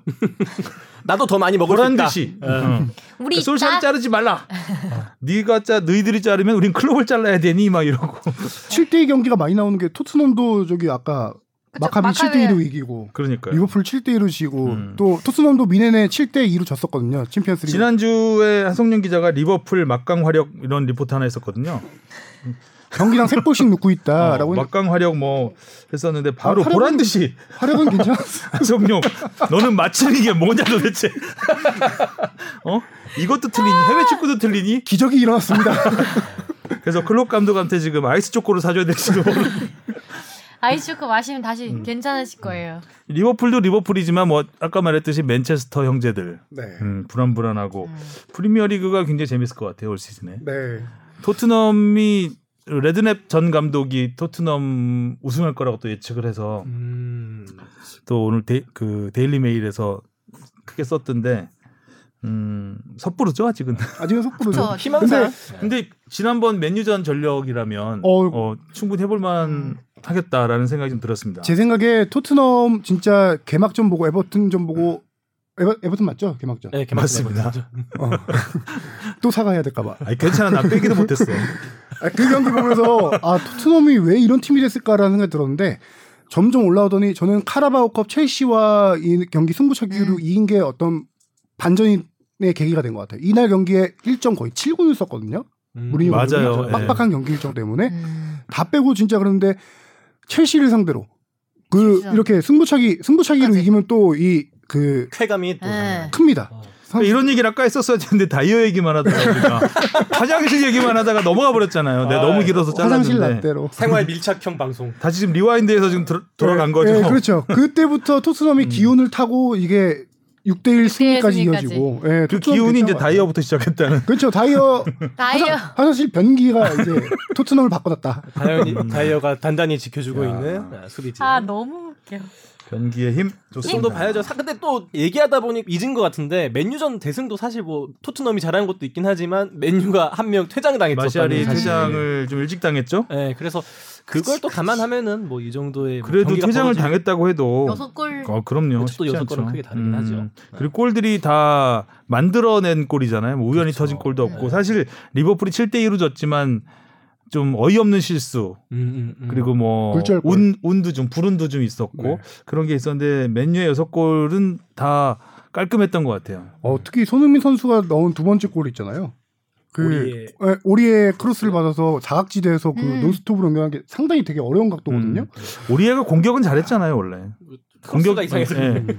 공격은 괜찮았어요. 수비가 문제였지. 저는 올 시즌 또 놀라운 게 손흥민 선수가 매 시즌 진화를 하고 있어요. 그렇죠. 하고 네. 있는 게 올 시즌 확실히 는 거는 저는 그 골 결정력이라고 볼 수 어. 있는 게 지금 6경기를 뛰면서 슈팅 10개밖에 안 됩니다. 맞아요. 근데 다 6경기에서 슈팅 10개인데 그중에 6골이에요. 그리고 나머지 2개가 골대 맞춘 거. 음. 아 대단하네. 어, 그러면 거의 엄청 슈팅만 좋네. 때리면 거의 골문으로 간다고 봐야 되는 거예요. 손흥민 음. 선수는. 그런 결정력도 이제 그런 슈팅 정확성 같은 것도 있지만 이번에 첫 번째 골은 칩샷으로 넣었잖아요. 그렇죠. 네. 그것도 그 부분은- 전력 질주하다가 음, 집시하시기 네. 때문에 어, 점점 스킬이 발전하고. 그쵸, 어 진짜. 그쵸. 아, 근데 발전하고 진짜 손흥민 이- 선수 무서운 거의 것 전문 같아요. 골잡이화 돼가고 있는. 음. 개막 후 3주 지났죠? 한 달도 안 됐어요. 지금 6경기 치렀는데 지난 시즌 최다 공격 포인트의 33%. 지난 시즌 서, 30개였거든요. 18골에 12도움, 올 시즌 7골 3도움이에요. 이 정도 페이스면은 분명히 할 시즌 최다 공격 포인트는 깰 것 같고요. 오, 지금 시원해. 진짜 좋은가 보다. 설레발이나 예. 김치국 마시면 안 되는데 기대가 되긴 돼요. 리그 자꾸 황용 4경 어. 기자가 예측하면 불안해지는데. 근데 쉬고 오니까 아 그럼 음. 더 좋아질 거예요. A 매치 휴식기도 네. 거치면 쉬고 오니까 이 어, 말은 더 하고 무거워져. 이 말은 하고 와야겠어요. 예. 리그 4경기 6골. 지난번에는 이대로 한 경기당 두 골이었거든요, 지난번에는. 그때 제가 38경기 대입하면은 76골 페이스라고 했었나요? 네. 근데 다시 계산해 보니까 이번에는 저- 현재 기적의 수학가. 기적, 기적의 적중률. 이번에는 지금 경기당 1.5골씩 넣고 있거든요. 그러면은 어떻게 되냐? 57골 정도 넣을 음. 거예요. 계산 집에 가서 하셔도 됩니다. 어. 행복해로. 쉬고 오면 더 좋아질 거예요. 음. 아, 아무튼 뭐 손흥민 선수가 빨리 와서 어, 정말 반가웠습니다. 음. 예. 항상 기분 좋은 월요일을 만들어주고 있습니다. 음. 자 이제 K리그로 가보겠습니다. 예. K리그 어 정말 하위권 파이널 B가 더 관심인 것 같아요. 자 주바페 브리핑입니다. 이제 K리그 파이널 라운드도 3경기밖에 남지 않은 가운데 역대급 잔류 경쟁이 이어지는 파이널 B그룹에 불꽃이 튀었습니다. 성남이 강등권인 11위로 내몰린 가운데 부산은 탈꼴찌에 성공했고 인천이 다시 최하위가 됐습니다. 성남은 강원에 져서 4연패에 빠졌습니다. 두 경기 연속 전반에 퇴장을 당하는 악몽 속에 이번에는 선제골을 터뜨리면서 다른 모습을 보였지만 막판 10여 분을 버티지 못하고 2대1로 역전패했습니다. 조덕재 감독이 사임한 부산은 서울 원정에서 전반에 두 골을 뽑은 뒤 최필수 골키퍼의 필사적인 선방으로 리드를 지켜 2대1 승리를 거뒀고요. 인천은 수원에게 1대0으로 패했습니다. 이렇게 해서 9위 서울, 10위 부산, 11위 성남, 12위 인천 이 네 팀이 승점 4점 안에 모이게 됐습니다. 파이널 A에서는 선두 울산이 상주를 4대1로 완파한 가운데 2위 전북이 포항에 1대0으로 패하면서 두 팀의 승점 차는 다시 3점으로 벌어졌습니다. 25골로 득점왕을 사실상 굳힌 울산의 준이우는 두 경기 연속 침묵하면서 30골 달성이 쉽지 않아졌습니다. 대구가 광주를 1대0으로 누르면서 최소한 5위를 확보했고 광주는 6위가 확정됐습니다. 네. 어 파이널 B 얘기를 좀 해봐야 될 것 같아요. 음, 이야, 어, B가 사정. 아니에요. 그 이 경쟁의 열기 이거는 A예요. 예. 음, 음. S죠 S. 음. 야 정말 누가 12위가 될지 끝까지 알 수가 없는 이 그러니까요. 어 저는 강원 성남전에서 성남의 패배가 제일 안타까웠다. 또 다시 퇴장의 아픔. 그러니까요. 막판 10분을 못 버텨서. 그러니까. 심지어 맞아요. 강원은- 퇴장당하고 강원은 후반에 강하단 말이지요. 음. 아, 아, 캐자랄. 강원은 후반에 강하다. 강원은 후반이 강원은 강하다. 후반이 진짜 강하단 말이지요. 맞췄죠 이 경기. 네, 맞죠. 아, 강원은 후반에 가. 목소리 아, 힘이 이게 거만해졌어. 갑자기 의자를 어, 의자에 딱 네. 기대면서 강원은 후반에 강한데 후반에, 네. 성남은 왜 전반에 퇴장을 당하냐? 어 김남일 감독까지 경기 끝나고 퇴장을 당했습니다. 아, 네, 막 강하게 이렇게 어필하고. 어, 심판에게 눈빛이 경기 후 항의하다가 예, 약간 거의 뒤짐지고 항의하는 느낌으로 음. 항의하는 느낌이 아니라 약간 꾸짖는 느낌, 음, 진짜 거의 혼내는 느낌이었죠. 익숙한 밤거리에 뒷골목에서 만나면 되게 무서울 것 같았어. 만나면 안 네. 돼. 주머니에 손 딱 넣고 응. 아 이때 내려보면서 응. 아, 하여튼 성남이 성남이 그래도 괜찮았잖아요 네, 출발은 시즌 초반에 잘했죠. 상위권 가기도 했었고요. 기대되는 팀이었는데. 어, 김남일 많이 감독, 미끄러지고 이달의 있습니다 감독상도 지금. 타시고 했는데. 음. 응. 음. 사실 성남이 한 명 퇴장당했음에도 불구하고 먼저 선제골을 넣어서 이거 내심 또 기대를 했거든요. 그러니까 또 강원이 쉽게 슈팅 수는 많았지만 쉽게 돌파구를 좀 찾지 못하는 강원이 모습을 굉장히 보여줘서. 못한 경기였죠. 그쵸 그쵸 강원 정말 입장에서는. 답답한 경기를 했죠. 네. 거의 어떻게 슈팅이 거의 로켓 쏘듯이 빠! 와 너무 정말 막 허공을 가르는데 잔디가 안 좋아서 그런가. 글쎄, 잔디는 그런 것도 거기서 있긴 넘어가면 하겠지만 어, 강원이 쉽게 골을 못 넣겠다 약간 그 느낌이 든 음. 상황이었어요. 근데 네. 성남이 집중력이 좀 떨어졌던 것 같고 어, 일단 강원이 어찌 됐든 막, 막판에 몰아치는 그 힘은 있다 음. 주바페 말처럼 그거를 몰랐네 내가. 음. 난 무승부 걸었는데 네. 또 그래서 내심 비기길 바랬죠 사실 1대1에서 네. 근데 막판에 결국 뒤집어졌잖아요. 그리고 또 임채민 선수가 지난해까지 성남에서 뛰었던 그렇죠. 임채민 음. 네. 선수가 친정팀을 상대로 예, 역전 결승골을 터뜨리면서 성남의 중심이었었는데 음, 음, 성남으로서는 여러 가지로 네, 예, 아쉽- 뼈 아픈 패배였습니다. 임채민 선수가 많은 생각이 들었을 거예요. 왜냐면은 김병수 감독이 가장 야심차게 영입한 선수 중에 한 명이에요. 임채민 선수가. 음. 또 제자기도 하고 옛날 대학교 제자기도 했고 그래서 임채민 선수가 국가대표에도 발탁될 정도로 좀 기량이 좋은 선수인데 강원 와서 폼이 너무 많이 떨어졌어요. 음. 강원 올 시즌 부진의 이유 중에 하나가 임채민 임채민 선수의 선수. 부진이라고 봐야 되거든요. 음. 그런데 이 선수가 친정팀을 상대로 이렇게 골을 터뜨렸다. 이게 뭐 다시 올라올 수 있는 반전의 계기가 될 수 있겠지만 상당히 그 친정팀 생각하는 마음이 크더라고요 보니까 음. 어, 친정팀을 밟고 좀 다시 올라서서 강원에 뭔 얘기하는 건지 모르겠네요. 무슨 말씀을 하시는 신정팀을 여- 생각하는 마음이 커서 밟고 일어선다는 이런 이거 좀 잔인한 컷해주세요. 어? 아니, 얘기하다가 아니 정리가 이거 안 지우면 안 돼요 이거 어, 정말 아이고. 주옥 같은 적인데 아, 경기는 경기니까 골을 어, 넣었는데 그래. 마음은 아픈 거죠. 핵심인데 이야기에 갑자기 아, 얘기하다가 산으로 가고 있어. 아, 음. 강원에 있는 예, 영동산으로 그리고 이어서 벌어진 4시 반 경기죠 4시 반 경기 서울과 부산 경기 아, 부산이 한 골만 넣었으면 제가 무승부에 걸었는데 아니 우리 서울 계속 경기 얘기를 해야 되는데 무슨 얘기를 하고 있어 지금 계속. 어, 너무 사심에 가득 차 있는데 경기 분석을 해야 되는데 아, 웃기다. 어, 저는 이 경기 보면서 전반에는 오 부산이 너무 잘해가지고 아 이렇게 달라지나 팀이 굉장히 음. 빠르고 정말 뭐 이렇게 비교하면 너무 좀 과장이긴 하지만 이동준 선수가 거의 손흥민 역할을 하듯이 음. 엄청난 스피드로 그냥 음. 뒷공간 노리는데 어 굉장히 날카로웠습니다. 네 서울이 쩔쩔맸죠 전반에는. 그렇죠. 어. 근데 부- 갑자기 후반전 되더니 몰아치던데요, 아니. 정 반대가 됐습니다. 그래서 서울 얘기를 해보면은 서울이 중원에서 볼 배급이 잘 안 됐어요.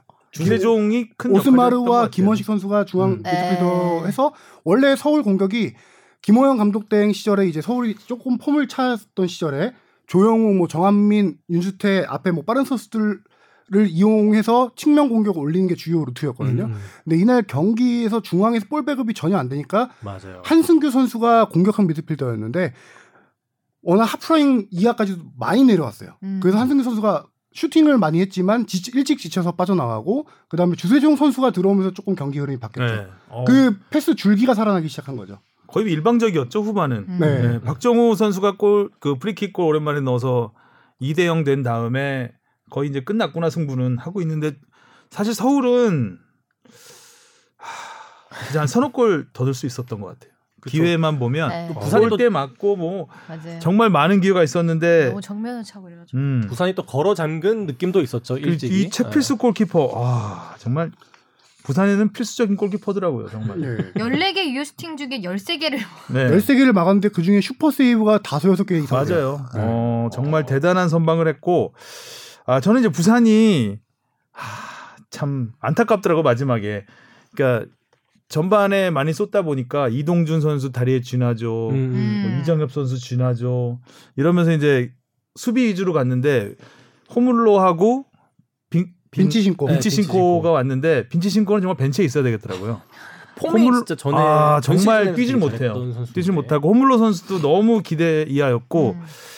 어, 그러니까 거의 뭐 지키기에 급, 급했죠 그리고 마지막 후반 추가 시간 돼서는 이제 볼 돌리려고 하는데 볼도 패스도 부정확해 가지고 끊기고 음, 음. 마지막에 저는 제일 제가 웃지 못할 장면인데 한 30초 정도 휘슬 불기 남겨놓고 호물로 선수가 거의 조금만 치고 나가면 골키퍼 1대1 상황이에요.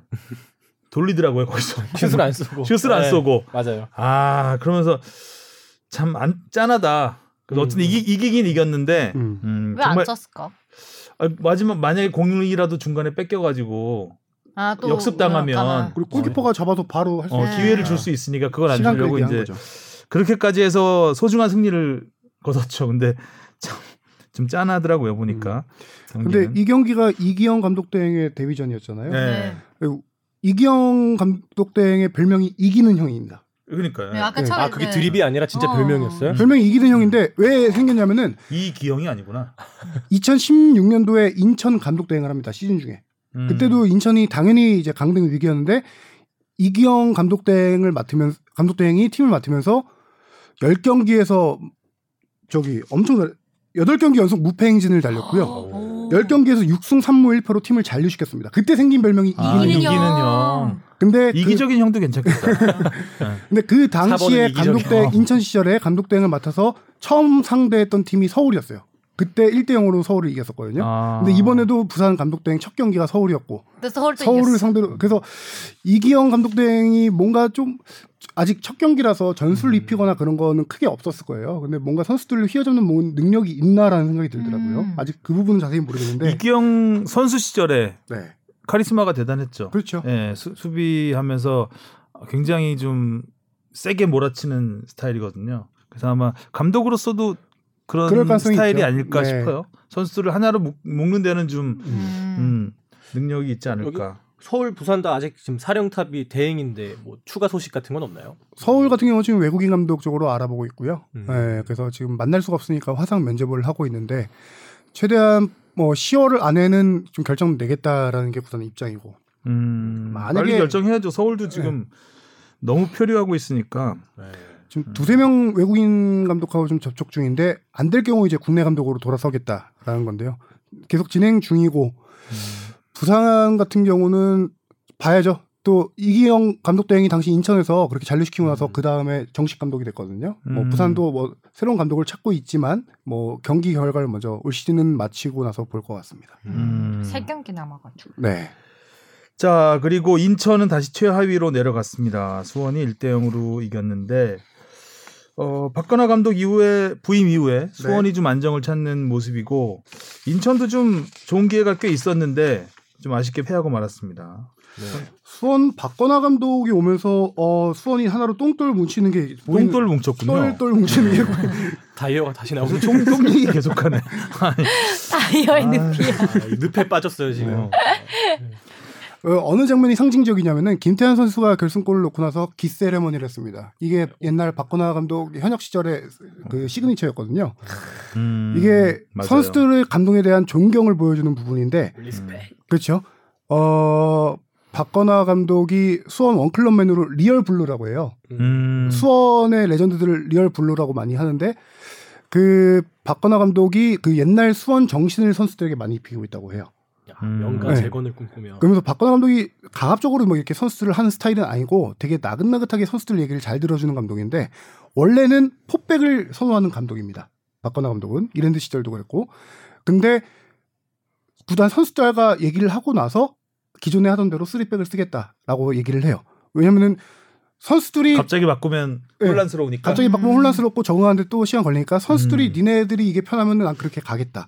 대신 뭐 조금 변화를 준 게 압박을 유기적으로 전체가 움직이면서 전방 압박을 해줄 수 있는 시스템을 박건하 감독이 선수들에게 많이 훈련시켰다고 해요. 그러면서 수원이 예전에 제가 잠깐 얘기했는데 전반에 이기고 있다가 후반에 역전패하는 경우가 많았죠. 많았다. 맞아요. 네. 라고 얘기했는데 수원 최근 3연승 기간 보면은 후반에 골을 많이 넣습니다. 어. 음. 뒷심이. 특히 그렇죠 뒷심이 강해진 거죠. 그 강원전 아니 강원전에도 후반 7분에 선제 실점하고 후반 그 이후에 두 골을 넣어서 역전승했고요. 음. 그 경기를 시점으로 3연승을 했는데 뭐 슈퍼매치도 3대 1. 뭐 이것도 후반에 두 골 더 몰아쳐서 이겼고요. 음, 음. 어, 제 생각에는 이건 감독의 효과인 건 분명한데 선수들과 감독과 잘 통한다고 봐야 되는 거예요. 서- 수원은 염기훈과 김민우 선수가 팀 분위기를 확 이끕니다. 근데 이제 옛날 얘기긴 하지만 주승진 감독 대행 때 좀 마찰이 있었어요. 염기훈 선수, 김민우 선수, 그 선수단이 약간 분열이 됐었어요. 왜냐하면 주승진 감독 대행이 유스 감독 출신이다 보니까 어린 선수들을 좀 조금 중용하면서 베테랑들을 서운하게 한 게 좀 있었다고 하더라고요. 음. 그런데 이제 박건하 감독이 오면서 모든 팀원들이 다 하나로 똥똥 뭉치게 된 음. 케이스인 거죠. 다음 경기가 부산하고 수원이네요. 또 재밌는 매치. 박건하와 이기영. 아, 음. 이기는 형이냐 네, 이제. 같이 뛰었잖아요. 리얼 가- 같은 블루냐. 시대에 네, 뛰었- 그렇죠. 뛰었던 수비수와 공격수로 뛰었던 음, 재밌겠네요. 재밌는 경기 많네요. 네. 아까 또 그 베테랑 선수들 얘기하는 거 보니까 이번에 또 대표적인 장면이 그 경기 막판 거의 이제 끝날 때 이제 시간 어떻게 보면 시간 끌기용으로 이제 염기훈 선수를 투입시켰거든요. 근데 그때 이제 또 감독이었나 코치분이었나 기억은 똑바로 안 나는데 이제 옆에 이제 염기훈 선수 다독이면서 사실 베테랑 선수한테 어떻게 보면 좀 치욕적인 순간일 수도 있잖아요. 이게 경기 막판에 그냥 시간 끌기용으로 들어가는 게 근데 그것까지도 좀 음. 네. 음. 아, 원활히 얘기하면서 투입시키는 모습이 또 대표적이지 않았나 그런 부분에서 음, 네. 참, 파이널 B 얘기를 이렇게 오래 해본 건 처음, 거의 아, 처음이 저희 아닐까 파이널 A가 싶은데 남았죠. 거기다가 파이널 A 할까요 말까요? 막 이러면서. 수원 여론이 확 좋아진 게 예전에 수원 구장 가면 서포터 속에 걸개들이 많았어요. 아유. 구단의 아, 다 좀- 행정을 맞아요. 아 선택하는 맞아요 맞아요. 네. 엄청 많은데 지금 시위하는 새로 곳 같아요. 네. 새로 걸개가 걸리는 게 내용이 뭐냐면은 푸른 옷깃을 세워라. 아까 말한 아, 뭐, 기스 아레머니. 그렇죠? 기스. 그거에다가- 기스 아레머니. 그래 또 하나 영광스러운 그날까지 우린 함께해 이런 오, 걸개도 많이 있고 좋아졌. 그 약간 서포터들도 네. 이제 조화가 좋아야. 찰리와 축구 부활 공장 이게 음. 저는 가장 인상적이었는데 희망적이네요. 네. 찰리아 초콜릿 공장이네요. 어. 그렇죠. 왜냐하면 박건하 감독 별명이 찰리예요. 찰리박이에요. 아. 하성룡 기자 전공이 수원이잖아요. 아 맞다. 화성. 응. 아 박건하 화성 감독이 사진. 예전에 그 화성 외국인 아니야? 선수들이 찰리박 찰리박으로 이름 왜 찰리라 발음이 어려워서- 그랬다고요? 이름 부르기가 어려워서 외국 선수들이 박건하 그냥 감독을 찰리라고? 당시에 찰리박 찰리박 이렇게 불렀는데 그게 아. 이제 유명해져서 별명이 된 거거든요. 그래서 찰리와 선수들은 움파 룸파들. 그래서 수원은 이제 헨리까지 후반 막판에 교체 투입돼서 돌아왔고 네, 부상이 맞아요. 돌아오면서 헨리까지. 수원은 조금 더 탄력을 타지 않을까라고 제가 얘기를 하는데 항상 얘기하면은 꼬꾸라지니까 무섭네요. 수원 얘기 많이 하는 거 보니까 좀 불안하네요. 네. 파이널 A에서는 이제 울산과 전북의 뭐 선두 싸움이 계속 되는데 울산은 이겼고 네. 전북은 포항에 졌습니다.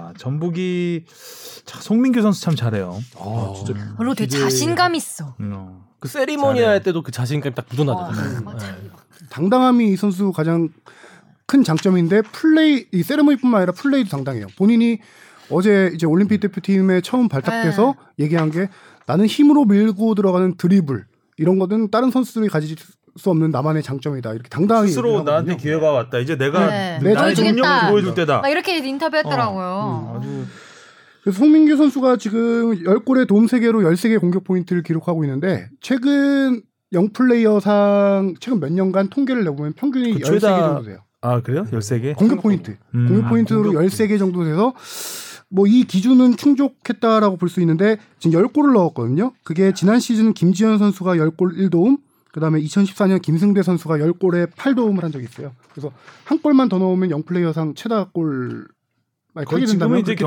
경쟁자가 없다고 봐야죠. 세 경기 남긴 상황에서 음. 엄원상, 음, 오세훈, 아, 원두재 맞아. 이 정도였는데요. 오세훈 선수는 중간에 부상으로 좀 음. 빠져나갔고 엄원상 선수가 가장 현재 유력하죠. 네. 그 후보 음. 엄살라도 후보로. 잘하죠. 엄살라. 자 그리고 자연스럽게 올림픽 대표팀과 네, 국가대표. 예, A 대표팀 얘기를 좀 해보죠. 어제 소집을 했는데 아, 해외파가 다 빠져서 사실 뭐 정상적인 대표팀은 아닙니다. 네. 반면에 이제 새 얼굴들이 되게 될 거 가세하면서 어, 우리가 흔히 말하는 눈도장, 음. 어, 눈도장을 어떻게 찍을 것인가. 예, 찍어야 되는 그런 이제 도전의 무대입니다. 시험대에 오르게 되는데 어, 두 번의 평가전을 합니다. 어제 하성룡 기자가 사실 이거 취재를 나가려고 했는데 손흥민 선수가 그냥 꽝꽝 몰아치면서 어, 다른 발을- 리포트를 발을 하게 묶었습니다. 취재를 가려고 하다가 이제 네. 손흥민 선수 리포트를 축구조가 다 투입되는 바람에 이제 뭐 가지는 못했고 저희가 이제 영상만 담아왔는데 어 일단 분위기는 좋던데요. 예, 저도 영상으로 촬영해 온 걸 본데 기존과는 다른 풍경이잖아요. 한국 선수들로 두 팀을 만드는 음. 건데 선수 구분을 마스크로 하더라고요. 어, 그 그러니까 빨간색하고, 검정색, 빨간색 어, 이렇게. 올림픽 했던데? 팀은 백호 백호, 무늬, 어. 아 백호문이었구나. 그다음에 A 대표팀은 빨간색인가? 빨간색으로 해서 그게 소집되는 문제가 없어요. 왜냐하면 소집 시간이 오후 1시, 오후 3시로 달랐어요. 코로나 때문에 달랐는데 문제는 그 파주 안에서 생활을 할 때 선수들이 섞여 있잖아요. 섞여 있을 때 그걸로 구분 그 마스크로. 축구협회 직원들이 그걸로 구분을 한다고 하더라고요. 아. 마스크로. 음. 원두재 선수 같은 경우에는 헷갈릴 거예요. 이게 국가 대표팀으로 가야 될지 올림픽 대표팀으로 가야 될지. 음. 아. 두 번의 평가전을 하는데 음, 또 관중도 무관중으로 하고 해서 네. 사실 뭐 그 전에 우리가 국가 대표 맛보던 네. 그런 A 매치의 뜨거운 분위기는 아닐 거고 예전에 제가 허정무 감독 시절에 허정무 감독이 당시에 이제 99년이었던 것 같은데 그러니까 올림픽 팀과 A 대표팀 감독을 동시에 했었거든요. 아. 예전엔 그렇게 했어요. 전임 감독이 네. 이제 뭐 따로 있지 않고 어 그래서 두 팀의 이제 두 팀이 평가전을 한 적이 있어요. 음. 감독은 한 명인데요. 감독은 한 명이고. 그러니까 하여간 그때 그 네. 어, 평가전 했는데 그때는 꽤, 관- 꽤 관심이 뜨거웠어요. 그러니까 음. 2002년 왜냐하면 그때 뭐 스타 플레이어들이 나름 자라나는 스타 플레이어들이 좀 있었기 때문에 뭐 이동국, 이천수 이런 선수들이 있었기 때문에 그 올림픽 팀과 대표팀에서 다 뛰는 선수들이 있어서 그 당시에는 제 기억에는 동대문 운동장에서 하지 않았나 싶은데 제 기억엔 기록을 찾아보니까 96년도에도 올림픽 대표팀이랑 그 A 대표팀이 붙은 적이 있더라고요. 그때는 뭐 월드컵 유치 그런 거 앞두고 막 붕업하려고 했던 경기인 것 같은데 음. 뭐 황선홍 선수랑 김도훈 선수가 골 넣고 뭐 그랬던 경기가 있더라고요. 음, 예전에는 사실 이제 지금은 대- 국가대표팀은 국가대표팀끼리 붙고 올림픽 팀끼는 그러니까 연령별로 이제 맞춰서 붙는데 예전에는 그러니까 프로팀 프로팀끼리 붙고 음. 예전에는 우리나라 국가대표팀이 외국 프로팀을 데려와서 평가전 하는 것도 꽤 있었어요. 음, 음. 지금은 이제 격이 안 맞는다고 안 하는데 그러니까 우리나라는 일단 유럽이라든가 남미 축구하면 우리보다 당연히 한 수 높은 음, 팀이라고 생각했기 때문에 이제 프로팀하고도 많이 하고 했었고 올림픽 팀과 A 대표팀의 평가전이 이렇게 사실 지금 코로나 전국이니까 가능한 거지 그렇죠. 요즘 네. 시대에는 좀 안 맞는 네. 연습 거죠? 경기도 안 하는 네. 거죠. 원래는. 격일 때 안 맞잖아요. 네. 예. 그렇죠. 하고 그리고 그러다 또 이제 보니까- 만약에 A 대표팀 입장에서 만약에 지기라도 하면 네. 어우 그건 또 다른 또 정신 망신이 스크래치 될 수- 어, 효과죠. 그러니까요. 그 이런 특이한 상황이 발생하다 보니까 또 발생한 일인데 벤투 감독과 김업범 감독이 이제 선수 차출을 놓고 약간의 신경전이 있었죠. 네. 그거를 김판곤 위원장이 설명을 했는데 처음에 벤투 감독이 원했던 멤버가 제가 듣기로는 7명 정도 됐다고 해요. 올림픽 대표팀. 올림픽 아. 음. 대표팀 그, 선수에서 러다가 이제 어 김판곤 위원장이 경기력 향상 위원회에서 중재를 한 거죠. 그래서 몇 명까지만 허용을 할까라고 해서 3명까지만 허용하기로 합니다. 거기서도 음. 이적 시장이 네. 열렸네. 그러네. 그래서 3명까지 허용을 하기로 했는데 그래도 벤투 감독은 처음에 4명을 원했다고 해요. 7명에서 아. 4명으로 줄였는데 그 제가 알기로는 4명이 지금 3명이 갔잖아요. 음. 벤투호로. 그 간 선수가 이동경, 원두재, 이동준 선수인데 네. 마지막 한 명이 제가 알기로는 정태욱 선수였습니다. 아, 음. 아. 그리고 마지막에 최종 3명으로 그렇게 가게 됐는데 어 저는 벤투 감독이 원두재 선수를 뽑았다. 이거는 분명히 확인하고 싶은 자원일 거예요. 음. 자기 그렇죠. 기성 원두재 네, 선수는 워낙 뭐 기성용 올림픽 그 선수를- 23세 이하 아시아 음. 네. 선수권 때부터 23세 이하라고 안 느껴져요. 저 음. 개인적으로는 진짜 너무 잘했어. 근데 저는 여기서 한 가지 더 보는 게 뭐냐면은 벤투 감독이 원우재 선수를 미드필더로 분류 안 했습니다. 아. 수비수로 분류를 어이, 했어요. 그러니까, 그러네요. 대표팀 명단에. 이거는 이제 해외파가 없는 상황에서 솔- A 대표팀 벤투의 주전 중앙 수비수는 김민재, 김영건 다 해외파예요. 음, 그렇네. 없이 그러네요. 지금 여기 중앙 수비자원을 이번에 뽑힌 선수를 보면은 정승현, 권경원, 권경원. 네. 김영빈 딱 세 명뿐이에요. 음. 보통 중앙 수비 자원을 네 명을 뽑거든요.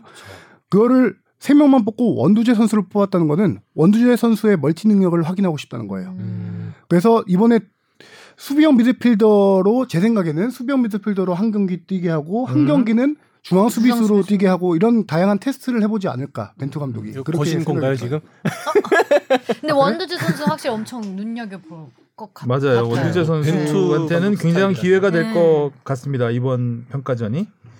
자, 그러면 여기서 우리가 다음 주에는 K리그가 없기 때문에 아, 요걸로 갑니까 진짜? 토, 토, 토토를 아, 아, 대표팀과 올림픽 대, 어, A 대표팀과 올림픽 대표팀 경기의 스코어까지 맞춰보죠, 뭐 한번. 스코어를요? 음. 두 경기를 다요? 승패는 좀 단, 너무 단조롭잖아요, 두 경기니까. 아, 이번에 스코어하니까 아. 떠오른 건데 그 아니, 첫골 맞춰볼까요? 첫 골? 첫 골이 좋은 첫 거. 골을 어디 팀이냐?